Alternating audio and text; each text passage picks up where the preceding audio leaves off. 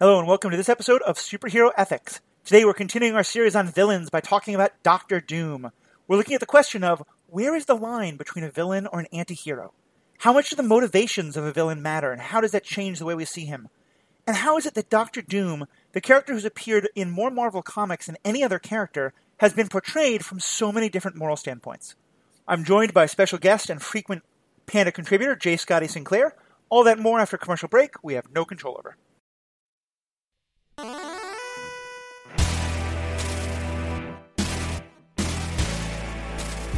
Welcome back. This is Matthew, your host.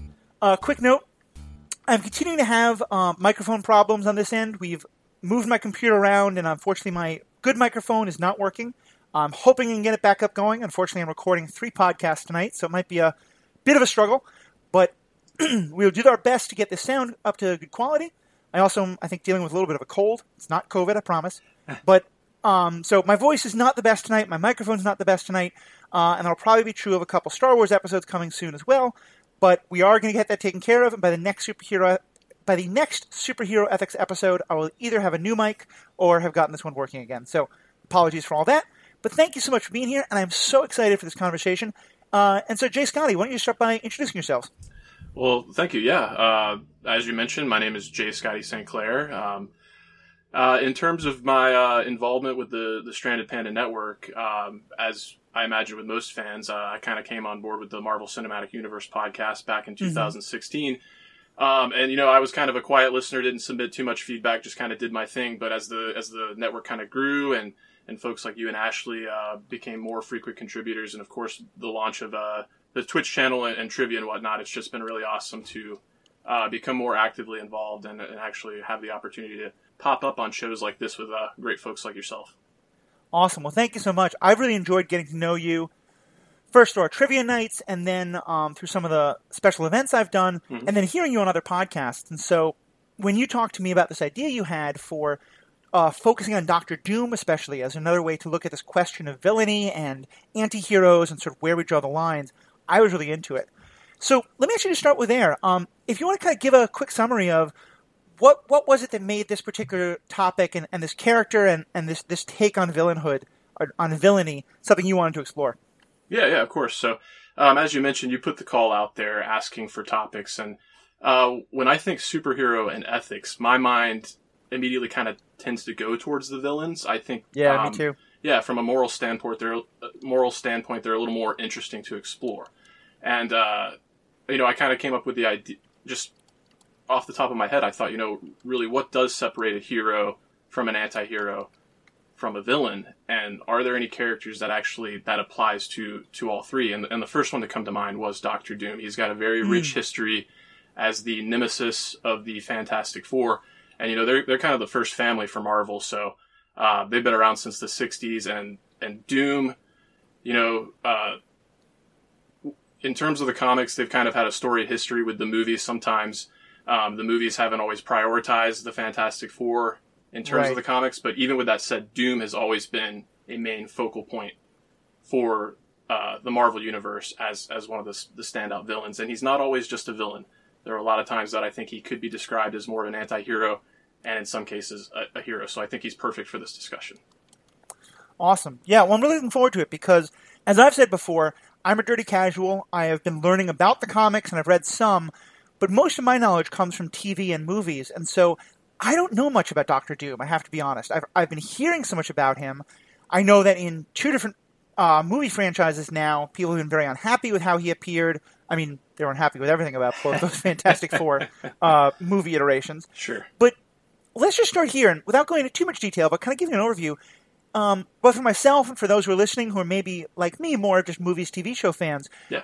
Tell us about Doctor Doom. Who is this character, and and why is it that he's one who can have such kind of a wide moral range, depending on his appearance? Yeah, yeah, of course. And uh, for for those those more casual fans out there, if you are interested in, in getting to the comics, one of the the runs that I would recommend um, that does a really good job of encapsulating uh, Doom's origins for a more modern era is Ed Bra- Ed Brubaker's run from the early 2000s. It's called The Book of Dooms, and it's basically they do kind of a uh, documentary kind of style approach to it. But getting into the actual character, he is Victor Von Doom. Uh, he is the nemesis of the Fantastic Four, and more chiefly, the leader of the Fantastic Four, uh, Reed Richards. They have a a long-standing rivalry. They attended school together. Um, in the comics, it's just uh, State University, which is a stand-in for New York State University. They were both Yeah. top of their class. Uh, if they if one wasn't the one correcting the professor, it was the other one. Um, they had a begrudging respect for each other, uh, but ultimately it was uh, Victor's pride and his hubris that was his, his, his undoing, which caused him to become the villain that the villain that he is. His uh, his experiments were always considered uh, unorthodox and uh, morally ambiguous, and that kind of created the the friction with him and Reed. And uh, you know, as the Fantastic Four developed their powers and uh, became more and more popular, he was frequently a thorn in their side. And uh, other things to bring up in, in terms of his character, he is a monarch. Uh, that's kind of an interesting aspe- aspect to his character. He is the leader of a country, uh, Latveria, which is set in Europe, uh, probably not too far from Sokovia. People Yep, that are probably. familiar with the Marvel Cinematic Universe podcast are familiar with that one. But yeah, I, I, th- I think in, in terms of uh, who he is as a character, the fact that he is a monarch and he protects these people, that is that is kind of what alludes to uh, this position that he's put into, where he's not always this this mustache twirling, cackling villain. He actually has some more altruistic motivations in terms of defending his his nation and his people. in reading about the character, that's one of the things I was most fascinated by. Um, there's one article that I read that talked about how he started as kind of your general stand-in for the mad scientist trope. Mm-hmm. You know, like you said, the unorthodox experiments and the rival with Reed, and that mm-hmm. sometimes it was about ego or about the fact that they were both competing romantically for Sue Storm or, or however that was. But that um, over time he became this much more complex and nuanced characters, and that especially had to do with his motivations. And I mm. think that's like you, I love villain characters, and one of the things that I'm often most interested in is is their motivations, mm-hmm. and you know, are they just the mustache twirler who wants ultimate power or lots of money or control, or or do they have things that are driving them? Um, and so, talk a bit about that. What is it you think that that drives um, Doom?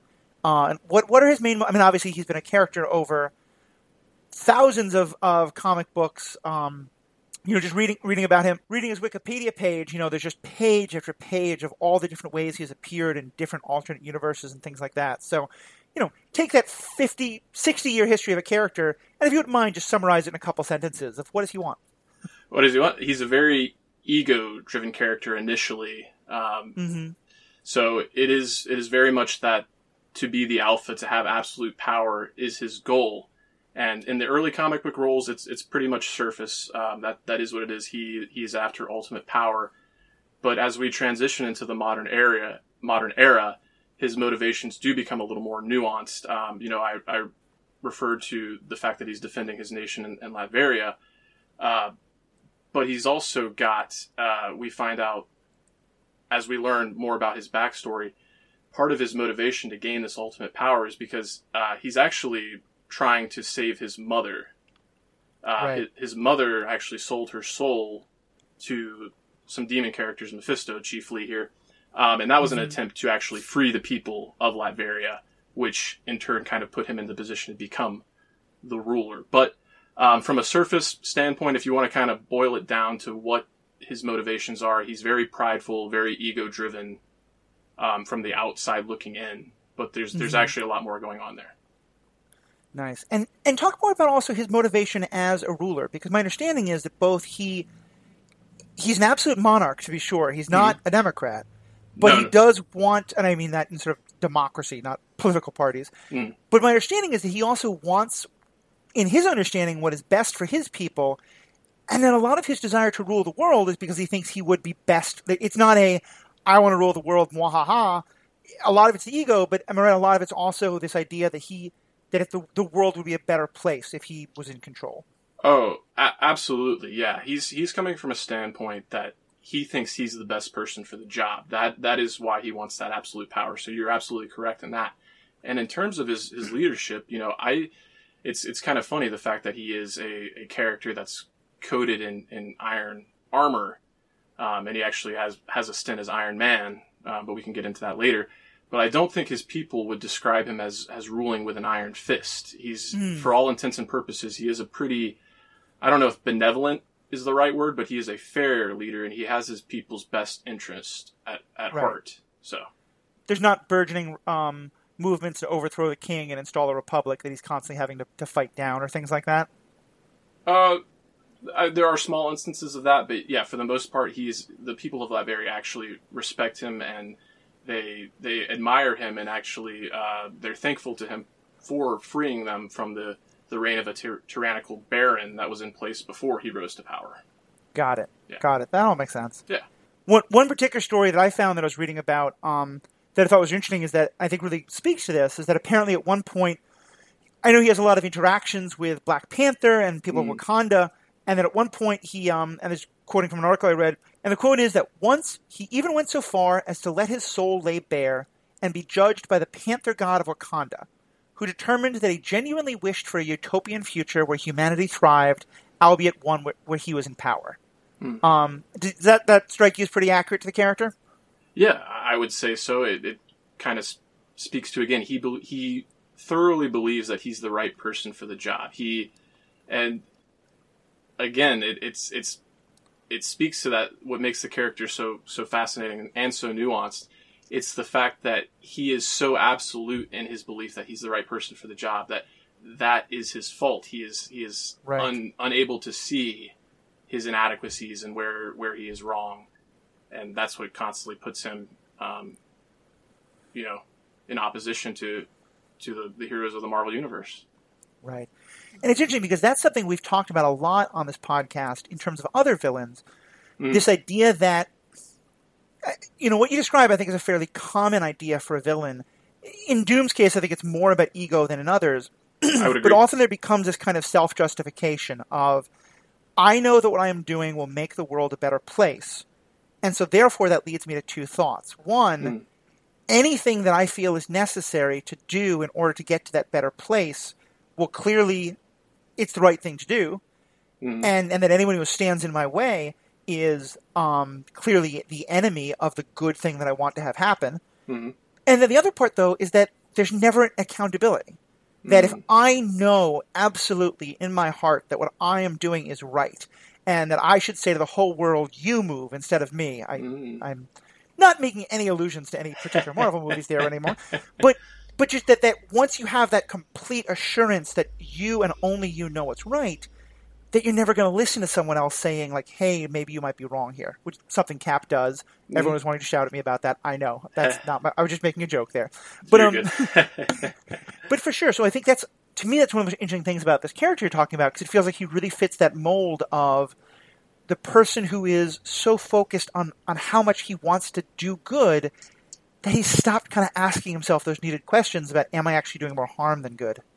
Uh, I, that's actually a really interesting point, I, and I love you. I love that you bring that up. He is very much so a the ends justify the means type of character, but there is a level. There's there's almost something admirable about his his his resoluteness, and and I've never quite heard him compared to Cap like that, but it's not unfair, and and I actually really like that. That's that's uh, Nice. something to be explored there.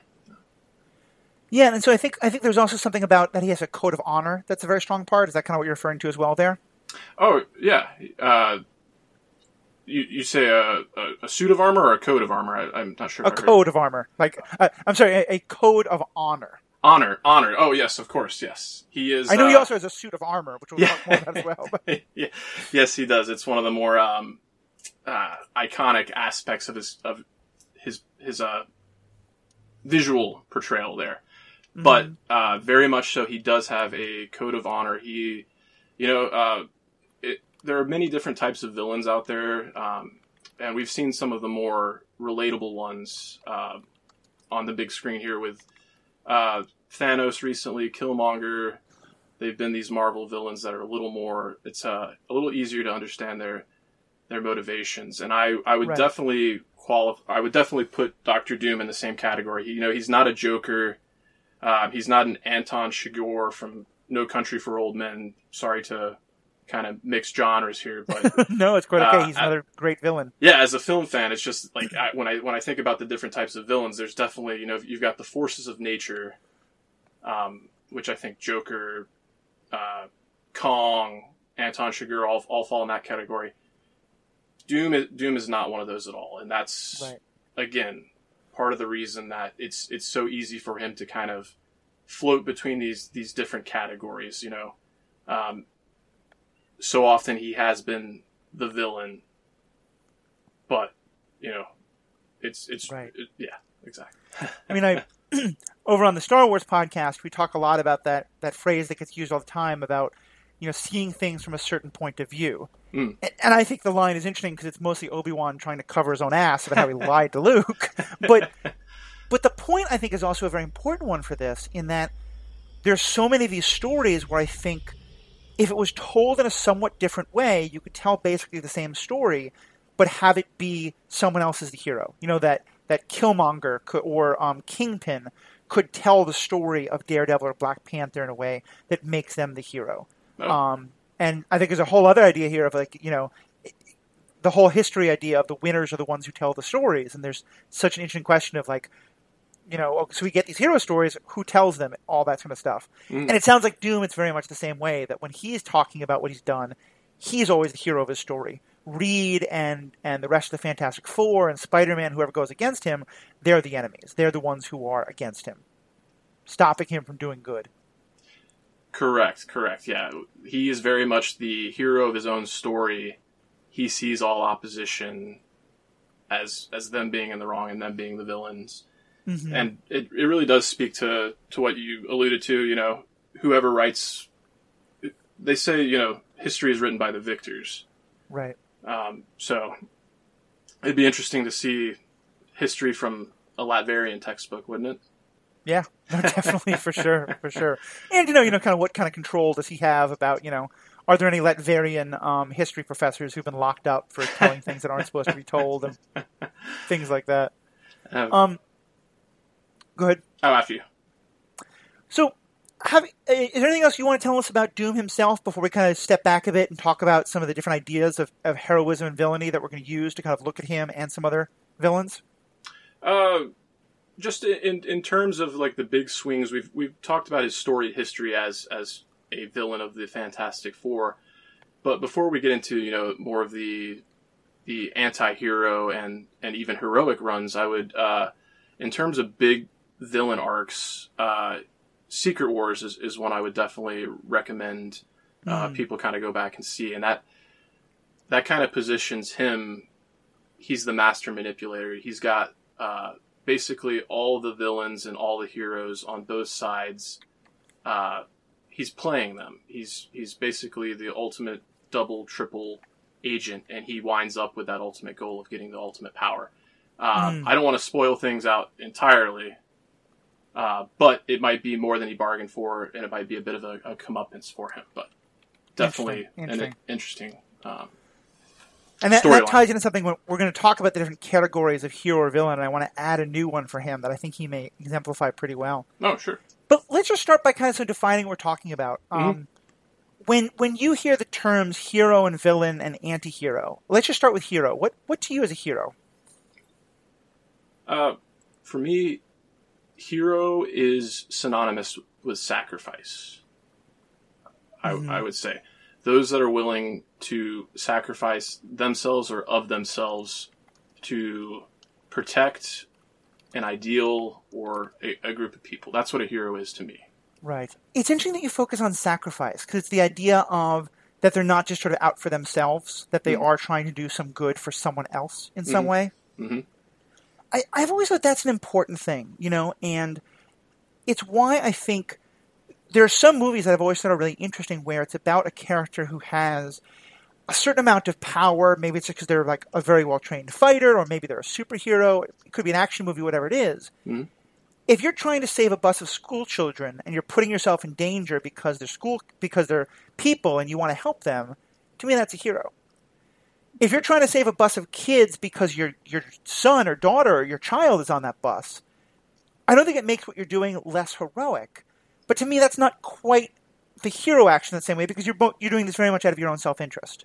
Um, Mhm. and I haven't really thought of it before in terms of the sacrifice, but I think that is a it's certainly a trope of how the heroes have often been defined in our world. You know, especially in this media of comic books and movies and things like that, where the noble sacrifice, the I will give up my ability to have a normal life or to have a normal romantic partner or you know some part of my life has gone away. That certainly seems a very common thing that we get. Yeah, and uh, I would I would argue that that often is what separates some of the most altruistic heroes from some of these these villains that you know any other day, any other circumstance, you might call them the hero. They're they're not they're not often willing to make the sacrifice, um, whether it's a, a personal sacrifice. They might be more willing to make a a general sacrifice, one that doesn't affect them personally. But I, I do think that's what um, separates an actual hero from someone that sees themselves as a hero. And again, Right. in the lens of looking at this through Doom, that I, I think that's what separates him from Reed. Interesting, interesting. In that Reed is, Reed Reed is willing to make those sacrifices in a way Doom is not. Yeah, and, and not even Reed is not a hero without his, his own faults. You know, he, he he definitely has some pride issues there, but again, that's apart from Doom, he is willing to acknowledge acknowledge fault in some circumstances, and if, if it came down to it, I, I do think he would he would sacrifice himself for his family. That makes sense. That makes sense.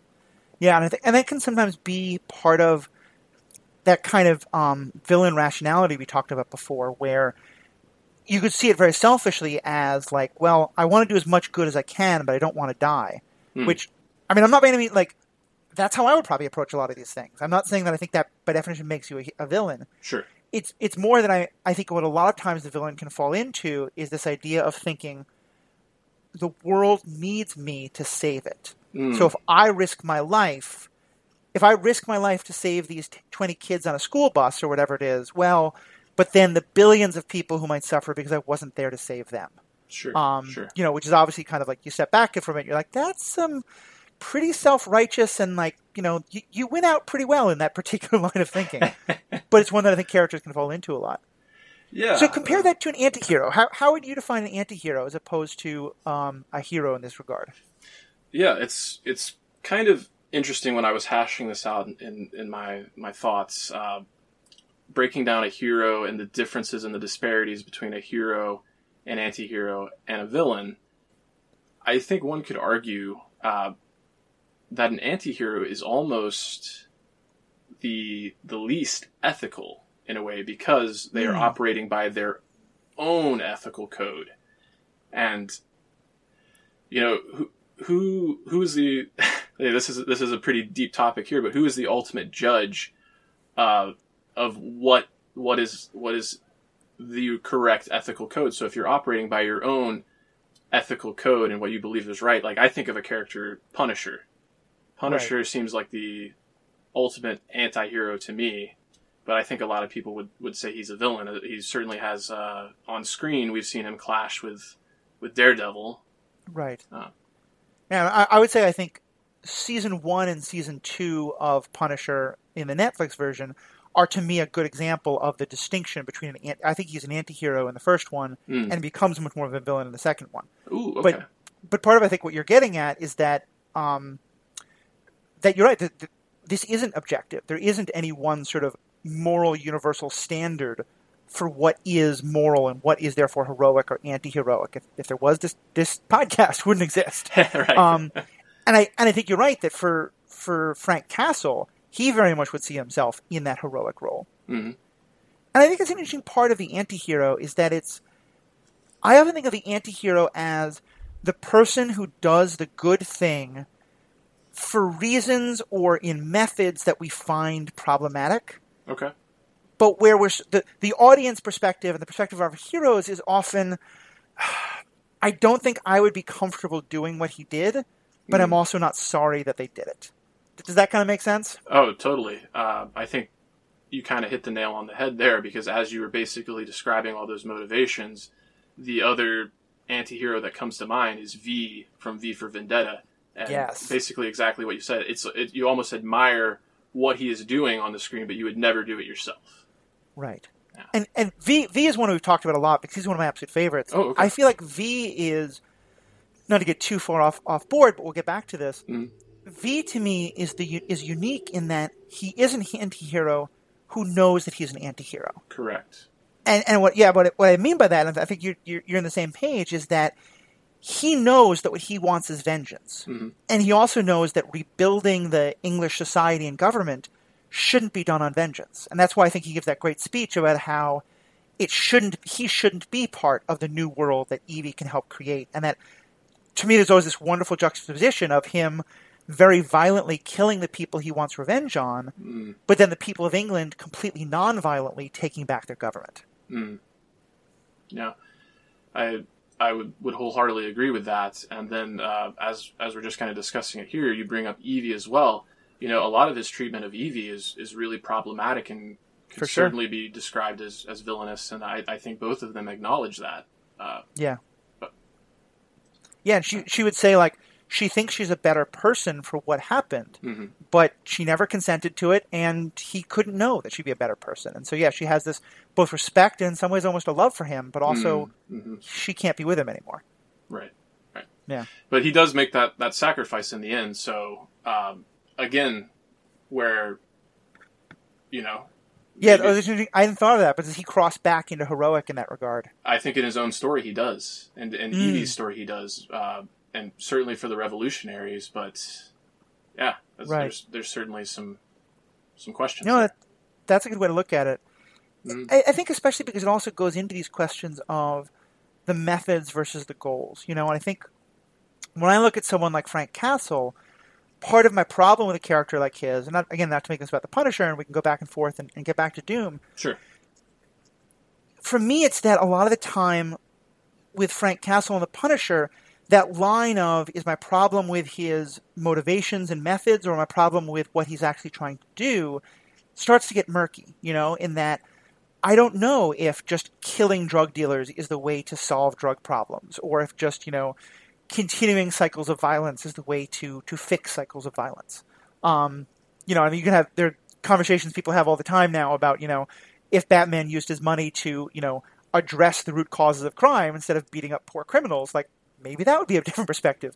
And Sure. there are comics in which he absolutely does that. He's just not done it as much on in the movies, which is too bad. Um, I know I'm going Uh, way off off topic, No, but you're good. Can- I just I don't think philanthropy is as, is as cinematic. right? Yeah, I mean that's kind of the problem. Like um, showing him at the grand gala, like I want to see him doing that, but you're right, it doesn't make for as good. The, a small network, t- like a Netflix TV show, that's where we could get that. okay, Um, I'm on board. But so yeah, and so let's go into that third category. So for you, that's a hero or an anti-hero. What makes an actual villain? what separates a villain from an anti-hero because that's that's I think that's where you get a little more in the weeds. It's a little more obvious what separates a a hero from a villain. There are some similarities there, and again, that I said, you know, a villain could be the hero of his own story. But I would say they're much more willing to sacrifice pawns. Again, Mhm. more often than not, the the ends justify the means. Right. But uh,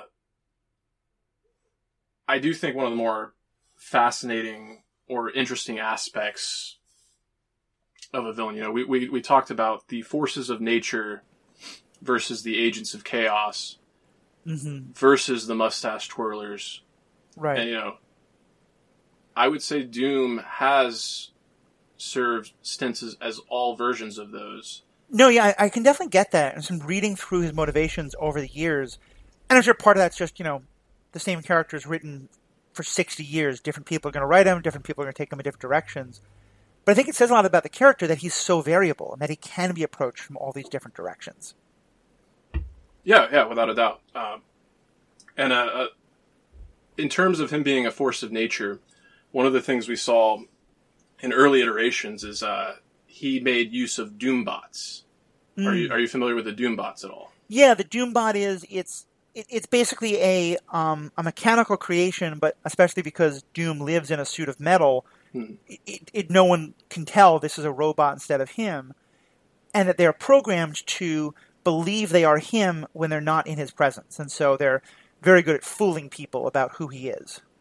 Correct. They're basically these uh, uh, automatonic creations that are copies of Doom, and they actually retain all of his uh, his memories. So for the average person that would a- approach one of these things, they would actually think that they are Doctor Doom. And I, think those are one of the most interesting parts of his story, um, as well as kind of being interesting. Um, I, I often like to get a little bit meta and talk about kind of why writers do things and stuff like that. And I, for a, a couple of the writers I looked at, uh, confirmed this because I, I think the Doombots are also a fascinating and really powerful plot device. Mm. Because, you know, with comic books especially, people often talk about like how do you hold continuity over sixty years, not have the character do the same thing again and again and again, Mm. but also have the character stay true to sort of one common core idea. And um, so I love that apparently many times in the history, they've written a Doom storyline and then been like, eh, do we really want to have Doom do that? No, actually, it was a Doom bot. It wasn't him. We can just take it all back. That yeah, that's that's a great point that you bring up there, and that is uh, that is an interesting aspect to the character. There, he has been able to basically be all walks of life, um, Right. and and all versions of the character. But you know, in in terms of the the different types of villains out there, I think what separates him from some some of the more sympathetic sympathetic villains, excuse me, I think what separates him from some of the more sympathetic villains out there. Um, you bring up Star Wars, and of course, my mind goes to to Darth Vader, and uh, arguably the the story of Star Wars is the rise, fall, and redemption Oh, one of, of. Darth Vader, we get so many of those beats um, in the overall story of Doom.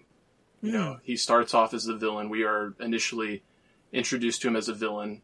As time goes on, we get his backstory, um, his childhood in Latveria and the loss of his mother, and basically he's on this quest for ultimate power to to free his mother and to free Latveria, and that's a bit of the redemption. But what's what separates him from someone like Darth Vader is he gets that redemption, but then he's still a, a bastard at the end of the day. Sorry, is it okay to to use that Yeah, kind no, of we, we that kind of language? That's fine. okay, cool. Yeah. So in the like when we look at Secret Wars two, Mhm. which was a, a run in 2015, basically we've got all the different. It, it was basically Marvel's answer to consolidating all the various uh, multi multi dimensions they had there, consolidating them into one continuity. And Mm. basically, he took the opportunity. He teamed up with Doctor Strange, and when the time was right, he stole the Beyonders' power. And the Beyonders basically controls time, space, exists. He's basically the Infinity Gauntlet turned into a, a character. hmm So Interesting. yeah, I, I just think it's it's it's it's nice that he's a, a he is a villain's villain, even though he he does you know fit fit the label of anti anti hero and hero sometimes as well.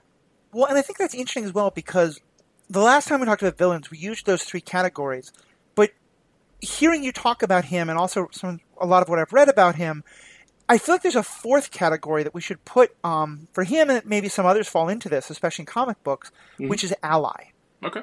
And that what I mean here is a situation where a person still has villainous intent and is not, um, you know, suddenly having a moral revelation that the Fantastic Four or the Super Friends or whoever it is are good people. It's just that something even worse has now come around. And the villain has now decided to team up with our heroes because they're unified against this shared enemy. Mhm. And I always think those stories are interesting because in those stories, and like Loki does this all the time. Mhm. Um, Magneto and Professor X do this sometimes. Um, I'm understanding is Doctor Doom does this a lot of the time. You know, it, it happens all the time. Mhm.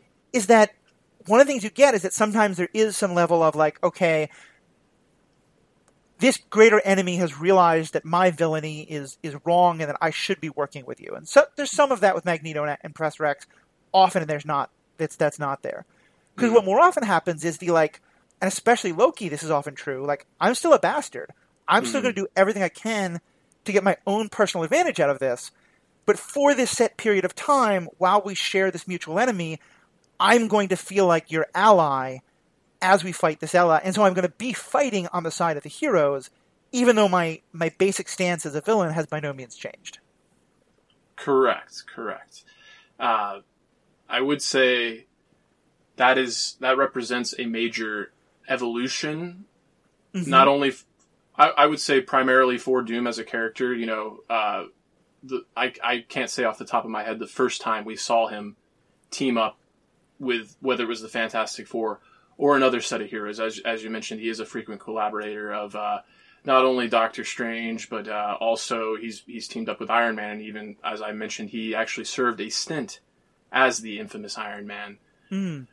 Uh, but yeah, in terms of being an ally, I again I think for the most part it kind of ties back to his his motivations of the ends justify the means. Um, when can I use these people to my advantage?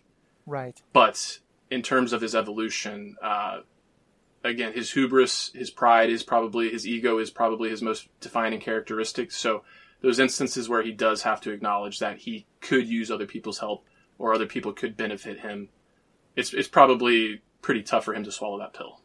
Yeah. No, I can definitely imagine that. And one thing that I love is that um in a lot of the stuff I was reading they talk about how either A, there's sometimes a feeling of, well, the world is facing this great threat and it would just drive Doom crazy if Reed Richards gets more of the credit.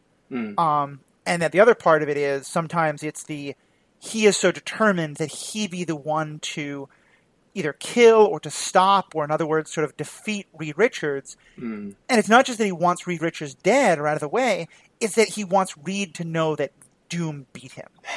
and so the idea that someone else would kill Reed is very much like the Joker being like, only I can kill the Batman. Right. I, I, get the sense that that comes up with Doom a lot. Is like, no, no, no, I will fight anyone who tries to protect, who tries to kill Reed Richards, because only I get to kill him.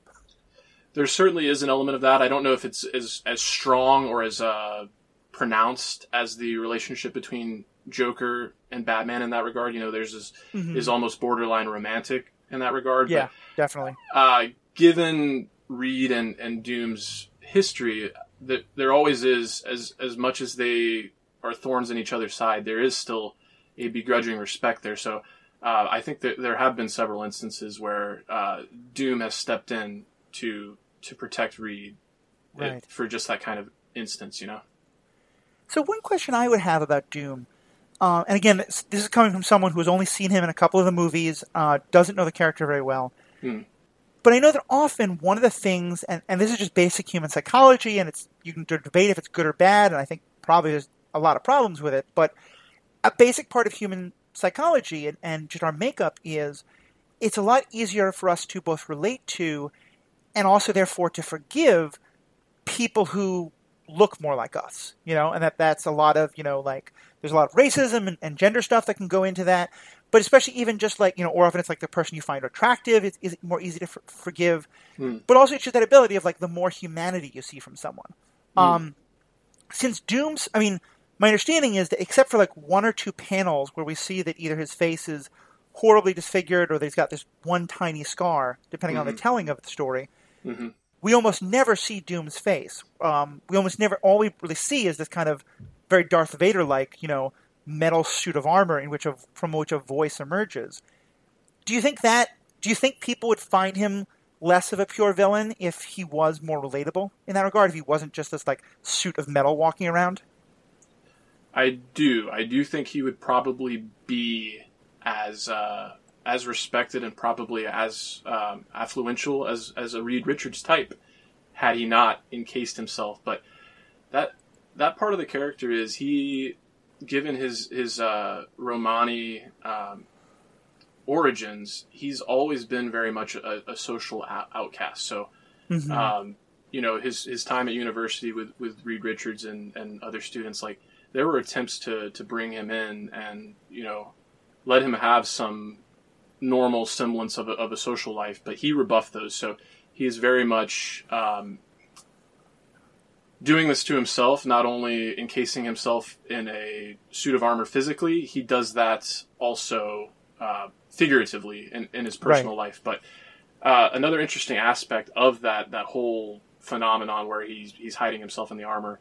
Uh, you mentioned the the certain iterations where all it is is just a tiny little nick on his face, and that, that goes that goes back into um, pride is always is always a huge part of the character, but sometimes that, that ties into to vanity. Mm. Um, and I I think uh, I think that's something you know especially in this day of social media and, and selfies and stuff like that, I think that's something we could all we can all relate to. For sure. Um, this is going to be a total jump, but I think it's Okay. relevant. Have you been Sure. watching the, the TV show or have you read the book The Stand? Uh, no, I have not, but I, I'm very interested in. it. I just uh, have not have not made time for it yet, but I will. I know you guys are covering it, so I'm I'm excited for that.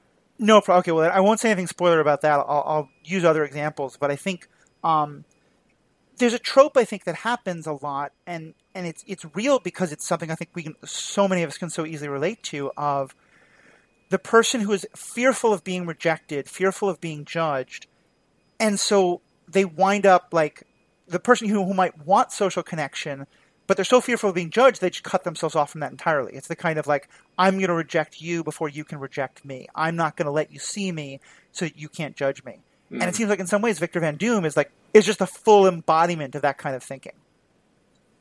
Yeah, I, I think that's a very appropriate parallel to make for, for modern audiences, and there I, there may have been some. Again, the execution is not there, and it's very surface level. But they may have been going for a little bit of something like that with the 2015 Fantastic Four from Josh Trank, because you know uh, that Doom was very much the hacker, hacktivist um, W- The type of character. emo boy who no one understands. yeah, but I, I think the way that you broke it down is actually is pretty poignant, and um, I even even in my own life, I could I could take a little bit of something away from that.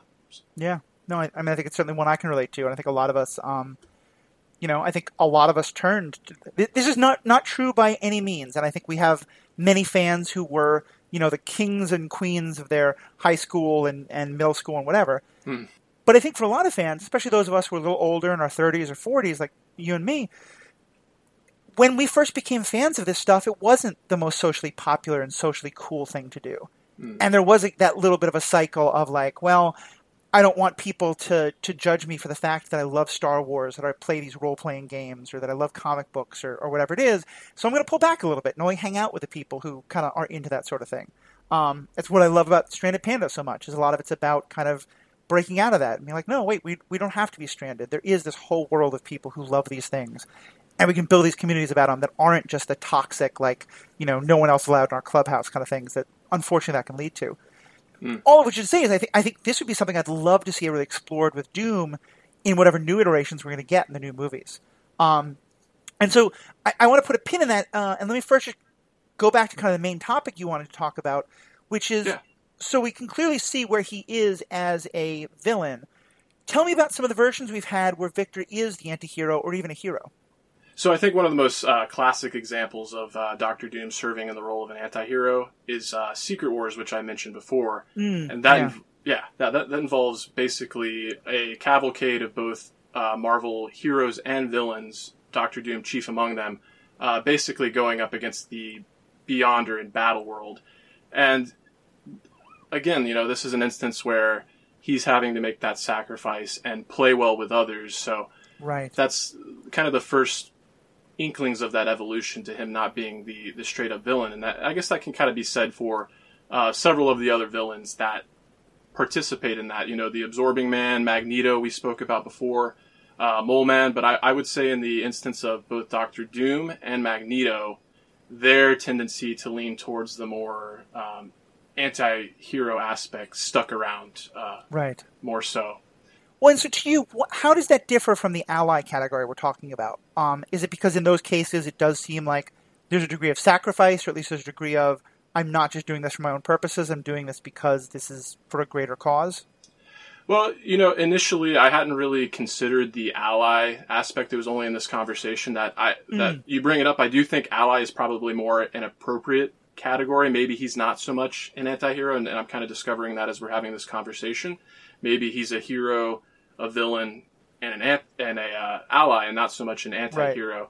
But Well, in terms and it's something I just made up now, so it may Oh, well no. be that I'm just coming up with a different word for anti-hero. Oh, so, I no, mean, I don't no, think- you're good. I, I, I do think it is appropriate um, because Mhm. I, I do think there are aspects of an anti-hero that can be a little more, um, you know, a little more specificity there. Like uh, we brought up V from V for Vendetta. I think Deadpool also qualifies as an anti-hero. Uh, Lobo from the DC universe, and one of the really well-known ones I would say is, is James Bond. oh, where- very much so. Very much so. yeah, he's he's you know this very cool character that's doing these things to to save society, save the British Empire, save the world. But he is definitely very problematic in, in his approach and, and some of the things he does and the sacrifices he makes. Mhm. So only in that regard, I would say, you know, maybe you could you could still qualify Doom. He's he's still a little unsavory in his approach, but he he has a uh, a good motivation. But from his perspective, he always has a good motivation. let me give you an example of a character that I see as fitting very neatly into kind of being an anti-hero as he is an ally, and tell me if you think Do- this would sort of fit for Doom as well. Sure. Um, and it's a character of Anakin Skywalker, specifically in the TV show The Clone Wars, because in that show, which obviously is very much about his sort of slow decline and fall into the dark side and becoming Darth Vader, Okay. one of the one of the themes that they repeat a couple of times. and I'm not going to mention any specific spoilers, but this is kind of a generalized spoiler for plot points in the Clone Wars. Although spoiler, Anakin becomes Darth Vader. Um, but one of the things that will sometimes happen is they will be a couple of the Jedi will be in a situation that there is it is very hard to find a moral right answer to. Often about a prisoner who is now a helpless prisoner, and so killing that person would be morally wrong, but they can't imagine a way to keep this person prisoner without them continuing to do great harm. And there's at least two or three times where some version of this is playing out, and as the Jedi are debating it, Anakin just walks up and kills the person. Hmm. And you can see that all the rest of the Jedi are horrified that he did this, but are also on some levels relieved Hmm. because he, like he got his hands dirty in a way that meant that they could sort of stay idealistic and stay pure and not have to do the, the not have to make the hard choice. Hmm. Okay. And I think that's a dynamic I think we sometimes see, especially in why heroes keep anti-heroes around sometimes. Is like, you know, that the Punisher will do the thing that, that Daredevil won't feel comfortable with, or that Spider-Man won't feel comfortable with, Okay. but maybe they need to have happen.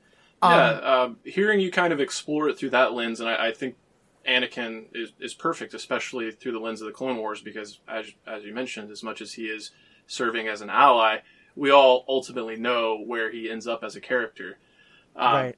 But to kind of tie it back to Doom, as as you were talking about that, it did remind me of a a similar instance where where characters should maybe should have relied on Doom to come in and step in and do that to provide them re- that relief, but they didn't, and then we kind of see the aftermath and Doom's response to that. So there's a, a more recent run where Namor actually t- uh, creates a cabal with Thanos and the Black Order. Um, but things quickly get out of hand, and he and he goes back to Doom, and he's like, "Can you help me?" And Doom is basically, "No, you you went to number one Thanos and the Cabal first, then you went to Reed Richards and the other heroes. Now you come to me third. You should have come to me first, guy." So, Right. um, And so there his pride is kind of what stops him from from getting involved and getting his hands dirty there. Yeah, and and for all we don't know exactly what would have happened because we didn't get to explore that branch of the multiverse. But you, a lot of times, Doom is right. Had Namor, you know, approached him, they probably could have found a more, maybe not the morally um, correct course of action, but probably the one that would have had the the least amount of casualties. In many people's view, by definition, that is the moral thing to do. I don't necessarily think it always is, but it's certainly one moral perspective. hmm Yeah. So, what does it mean then for him to be a hero? Where are the times where you see Doom acting like a hero? So one of the major revelations about the character of Doom, and I've already spoken on it uh, several times here, it's uh, we find out his motivation for this ultimate power that he's been seeking is to free his mother's soul. Hmm. His mother is trapped in hell. Uh, her soul was sold to Mephisto. And this was basically an attempt to, to free the people, the Romani people, from the uh, the Baron that was ruling Latveria at the time. Right. So, in that regard, we've talked about you know what defines a hero to us, and sacrifice.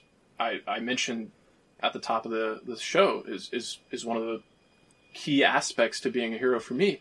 And when we get this revelation that he's basically sacrificed his entire life, he's sacrificed his, his opportunities at romance, he's sacrificed his uh, his career opportunities, he's sacrificed his uh, opportunity at a deep friendship and partnership with Reed Richards, uh, as well as the rest of the Fantastic Four potentially. He's done all this to to free his mother. and and to save his his people and his home. And um, in this storyline that we we find all this and this all becomes concrete to us, it is actually the run where Victor Von Doom has stepped up and taken the mantle um, from of Iron Man from Tony Stark. Right. You know, this is the, the period of time where uh, Tony Stark died as a result of Civil War II. Uh, spoilers for Civil War II. Mm-hmm. um, so there, this is a period of time where both multiple people are kind of stepping into the role of Iron Man. We see Riri Richards. This is where she is introduced as Ironheart, and then uh, Doctor Doom has his stint as the infamous Iron Iron Man. Uh, really cool get up. He's got the the silver Iron Man armor with his. It, it, it's kind of a, a, mash between his classic look and, and Tony's armor. Right. It's really cool, and he actually has. It's you get to explore. You you talk about the number of times we've seen Doom in the panels without his uh, his helmet on. This is one of the ones where you get a lot of his in, inner conflict and turmoil. You know, he really does want to turn over a, a new leaf in, in, this run, and he actually wants to live up to the legacy of Iron Man and Tony Stark. He has respect for for Iron Man and Tony Stark, and um, again, just talking about the the long run this character has had and the evolutions there, I, I think this is where we actually see him serve as a hero. Right. I can see that, and the way you tell that story about him and his mother, especially, um, and not that this person I'm about to mention is a hero, but I kept getting vibes of Mister Freeze and his story, you know, mm. and that he is doing everything he can, sacrificing everything he can to bring back his wife. Mm. Um, and there's often a real level of sort of romance to his character and this noble sacrifice, as, and this idea that he is he's often willing to do anything and everything and to be horribly villainous, but mm. that there's a way to tell his story that could make him heroic, where he wasn't, you know, doing horrible things, but he was doing everything in service of this noble goal. Mm. Um, and so I like the idea that we could tell Doom's story in a similar way of when it's not about he'll do all these horrible things, but that he will sacrifice everything in order to help his mother, in order to, to help his people, whatever it is. Mm-hmm. Yeah, hearing it kind of broken down like that as well. I don't know if you're familiar with Breaking Bad, but it's kind of the very much so. Yeah, it's kind of yeah, it's kind of the opposite of Breaking Bad. Whereas Walter White's his motivation started out so good to right. well, I, I won't say so good, but he you know he obviously wanted to take care of his own and his family, but along the way he lost himself. But we look at, at characters like Doom, and and I like I like that you bring up Mister Freeze. They are definitely kind of it, it, it really is interesting. We're kind of seeing the opposite, where you're given a blanket mustache twirling villain, and as you explore what what is was actually there, you can actually argue for the fact that they're a hero. Whereas Walter White is the exact opposite. He starts off as a bumbling guy, and at the end, he's he's absolutely despicable. There's nothing. Well, that's I guess that's up for debate whether or not there are redeeming qualities there, but that's another right. podcast. Although certainly for both of them, the pro- I mean, so much you talked about how Walter White starts out with these noble intentions, and I, I think on some level you're right, but mm. we know in the second or first or second episode that he has the chance to get all the money he needs, but his pride won't let him. So, oh, like, right, right, right. And I think in actually that regard, there's a very strong connection with him and Doom.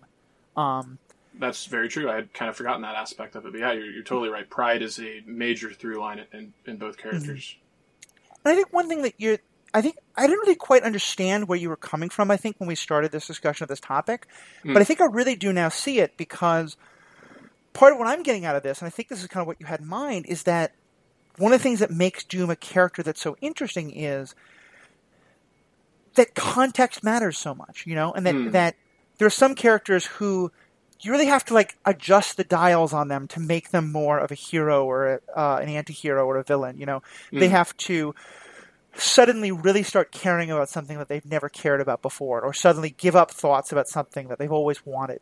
Mm-hmm. Mm-hmm.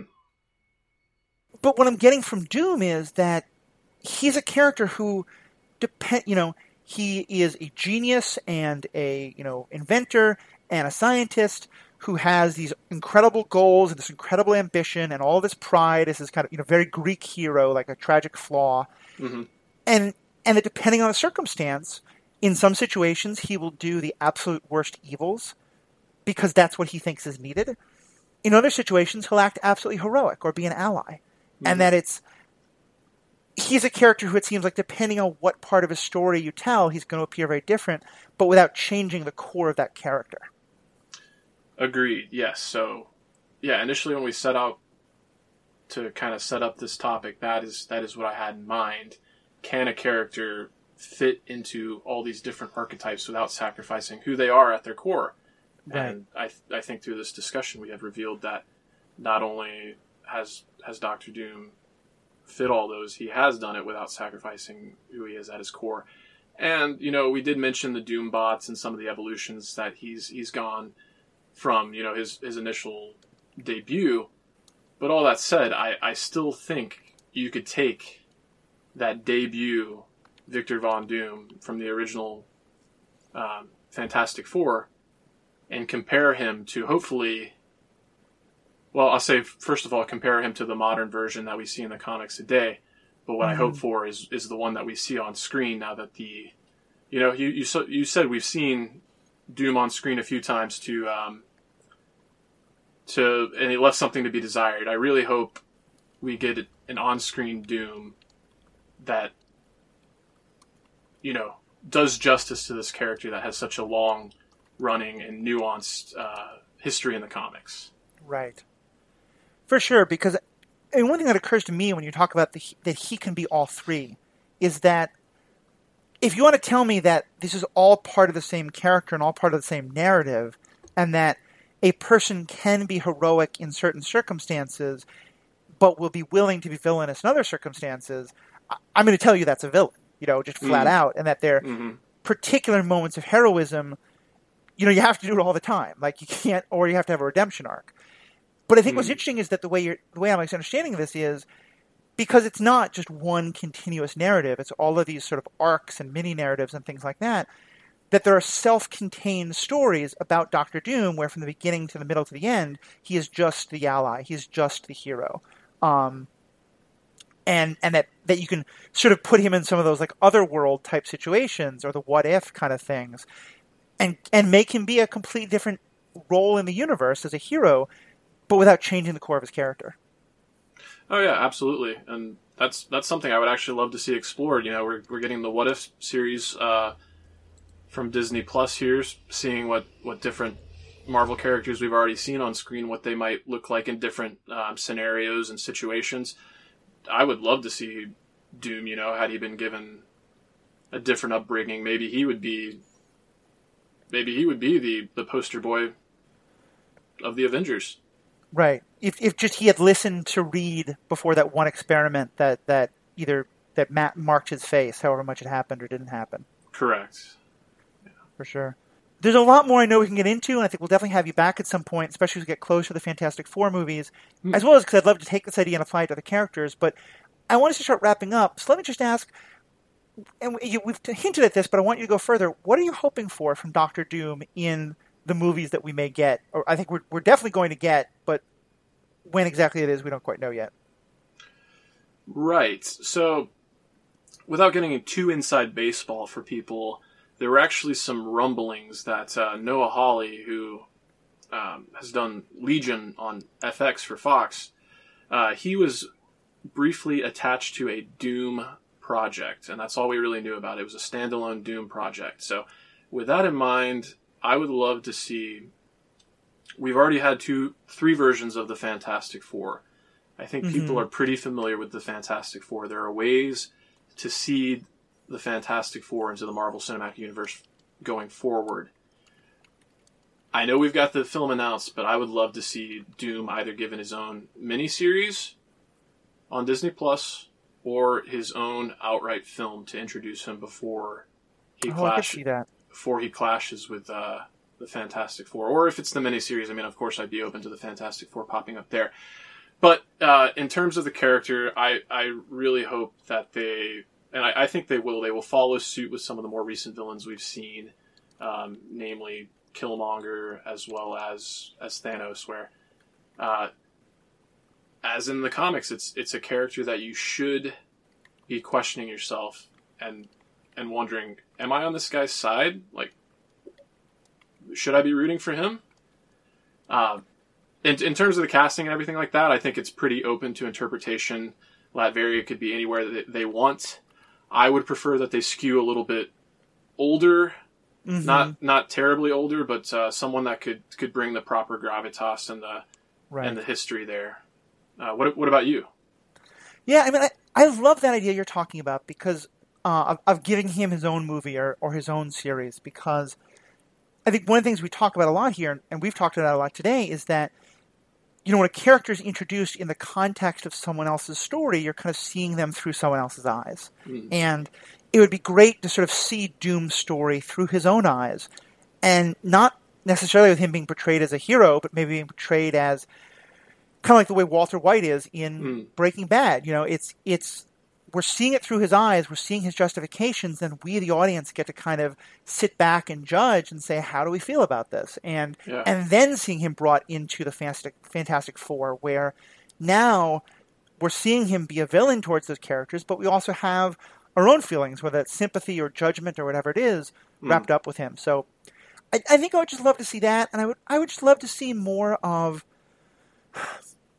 There's some parts of the character. I, I'm a big believer in the idea of modernizing things from the comics and from the stories, and you know, I last just last week we did an episode on Cobra Kai, which is one of my favorite. Um, was one of my favorite TV shows. Now I think the third season has really gone off the rails. Oh, And part of what I loved about it that I don't think it did in the third season is it took the idea of the 1980s martial arts action movie, The Karate Kid, and said, okay, that was a great movie, but we now see things very differently 40 years later, and we're not quite as like the world is divided up into heroes and bullies as easily, and we, we're, we're sort of problematizing some of the parts of that story. hmm. I'd love to see some things, parts of that be done with Doom. You know, um, just if nothing Yeah. else, like we have a very different understanding of the Romani people today Mhm. than we did when Doom was written, and and so I, I don't know how he's written. Um, I don't know if you know he- he's. It's I, I I don't I don't know anything about that, but I certainly hope that there's like some cultural sensitivity in, in like how that's addressed. Um, Hmm. The idea of where it's just ego is like the thing that makes you want to conquer the world entirely. Um, I'd love to see that given that some more depth, you know. Mm. Um, and again, uh, this sounds like I'm being super critical of a character I haven't read much about, and so that's Oh, no. what I what I don't I don't mean that oh I can tell from what you're saying I know these are bad things about the character. I'm saying from what I know, this is all that I know about the character, and I would love to see to learn more about those parts of the character, and it, because it may well be that they're already in the comics, or it may be that those are things that are kind of starting to be inserted. Um, Hmm. Because yeah, I, I think it sounds like a fascinating character. I think that I I it's funny. I there's a great essay I wrote. eh, this is this is now going to go completely off of the um, uh, genre we're talking about, but Uh, one of my absolute favorite favorite villains of all time is Iago from hmm. Shakespeare's Othello. okay. And part of what makes Iago so wonderful is that he has absolutely zero motivation. Um, hmm. He's a little bit wronged by Othello. He's a little bit, you know, offended, but but mostly he. And I think there's certainly a lot of racism in his character, but he's very much just like, I want to watch the world burn. I am this hmm. force of malignant of malignant evil because I can be. Hmm. And he's terrifying for that reason when he's portrayed well. Hmm. And I always think that like the mustache twirler villains, part of what makes them so pro- part of what makes them not work is because they very rarely achieve that level of I am terrified by the fact that you exist and I don't know why. Like to me, the Joker can sometimes get to that level, especially Mark Hamill's Joker. Yeah, it's kind of abhorrent to the natural order of things. It's like Exactly, that- like- something. Yeah, it's almost like the uncanny valley. It's like something doesn't fit here, and I refuse to accept it. Right, and because like you said, like if we can look at a hero and say, or look at a villain and say, well, it's because this happened, then maybe we could fix that. If it's because he grew up poor, we can address poverty. If it's because he had an abusive father, we can address that kind of thing. Hmm. When you have evil that just exists as just malignancy, that's terrifying as a character. Certainly. But it's something that has to be done, and I, and so I feel like I'm, I want most villains to either be that as a very rare thing, Hmm. or to really appear to me as fully motivated, fully complex characters who are the heroes of their own story, who know what they want, who see what they want. And I feel like with Doom, we really have a chance to get that, which, frankly, as much as I love the MCU, it hasn't had as many great villains as some of the other. Um, you know, we have Killmonger, I think, was a great villain. I think some of the Netflix stories had great villains. Right. Um, and then we've got a lot of Nazis and megalomaniacs, and in Thanos, someone who can't do math. Um, so, so yeah, I, I guess I'm just really excited to just after hearing so many of these stories for so long, to see it happen and to see how it's going to be retold, and then to hear all of you talk about like, is this a good representation of him? What do you like? What don't you like? All that kind of stuff. Yeah. Uh, one just little quick thing I want to add in there, just as we were talking about that, um, and maybe I'll get some flack for this, maybe rightfully so, but as we were talking about, I could not help but just kind of envision, you know, Doc, Victor Von Doom is a is a monarch and a king of Latveria. We talk about this miniseries and his pride. What if we almost got like a Tiger King documentary? I, I talked about that Ed Brubaker run where it was done from like the standpoint where it was like an interview documentary where he's being interviewed. Oh, You so it's almost- kind of done by like a journalist in the MCU who is interviewing this monarch, and it's kind of like behind the scenes of the Latverian. Ex- Exactly, but it's all you can tell. He his machinations are in there, so even from like the production, you can tell like certain things are edited out and whatnot to make him look the best. I mean, the MCU is definitely going deeper on the idea of different genres, and we are. Mm. By the time this releases, WandaVision will already be live. We're recording this before it has gone, but certainly it seems with WandaVision, the MCU is planning to blow the doors off of what like genre stories are supposed to be. So yeah, I'd Mhm. love the idea of the mockumentary. I think that'd be a fantastic way to tell his story. Yeah, yeah, I'd love to see it. Um, and, and and just in terms of you know you you, you spoke about those villains that are just um, it's unnerving because they are so just straight up evil at their core. I think there's you know there's an avenue there with Doom as much as we spoke to the nuance there. He Mhm. does have connections to dark magic um, and Mephisto and some of the demons that may may or may not be popping up in WandaVision. So uh, even if it's just to maybe endear us to him a little bit more or, or provide that, that juxtaposition that he is not the that abhorrent evil. He is a uh, respectable evil with, uh, I guess, an understandable motivation. Right, right, and yeah, and, and that's the thing. You could just take him totally off the other end and just say like he started with these respectable motivations, but now the magic he's gotten into, the relationships he's had, um, you know, he's just gone totally off the deep end. That could be another Yeah. fun way to take the story. Certainly, yeah. It might be more interesting that way, actually. Yeah. Yeah, I think that's the thing. Is like to me, the problem with a mustache twirler is when they try to give us the explanation. You know, I, I make fun of that line where Emperor Palpatine shouts, you know, unlimited or ultimate power, blah, ha, ha. because they're trying to say this is his motivation, and the motivation makes absolutely no sense. yeah. And so I more like it, you know, the to me the Heath Ledger Joker in the the Dark Knight is so good because he keeps telling everyone keeps asking him what his motivation is, and he keeps making different things up. He makes up his Mhm. origin story. It's clearly Mhm. there is no answer. It's just chaos. So His origin is multiple choice. yeah, exactly. it's what you want it to be.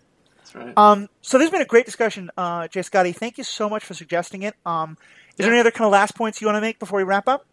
No, I, I think we had a, a nice discussion here. As you mentioned, it'll be kind of cool to follow up as we get closer to the actual debut of the Fantastic Four in the MCU, and then you know potentially once once we've actually seen Doom on screen, um, it'll it'll really be fun to have a follow up to this discussion and, and see how satisfied we are with his portrayal.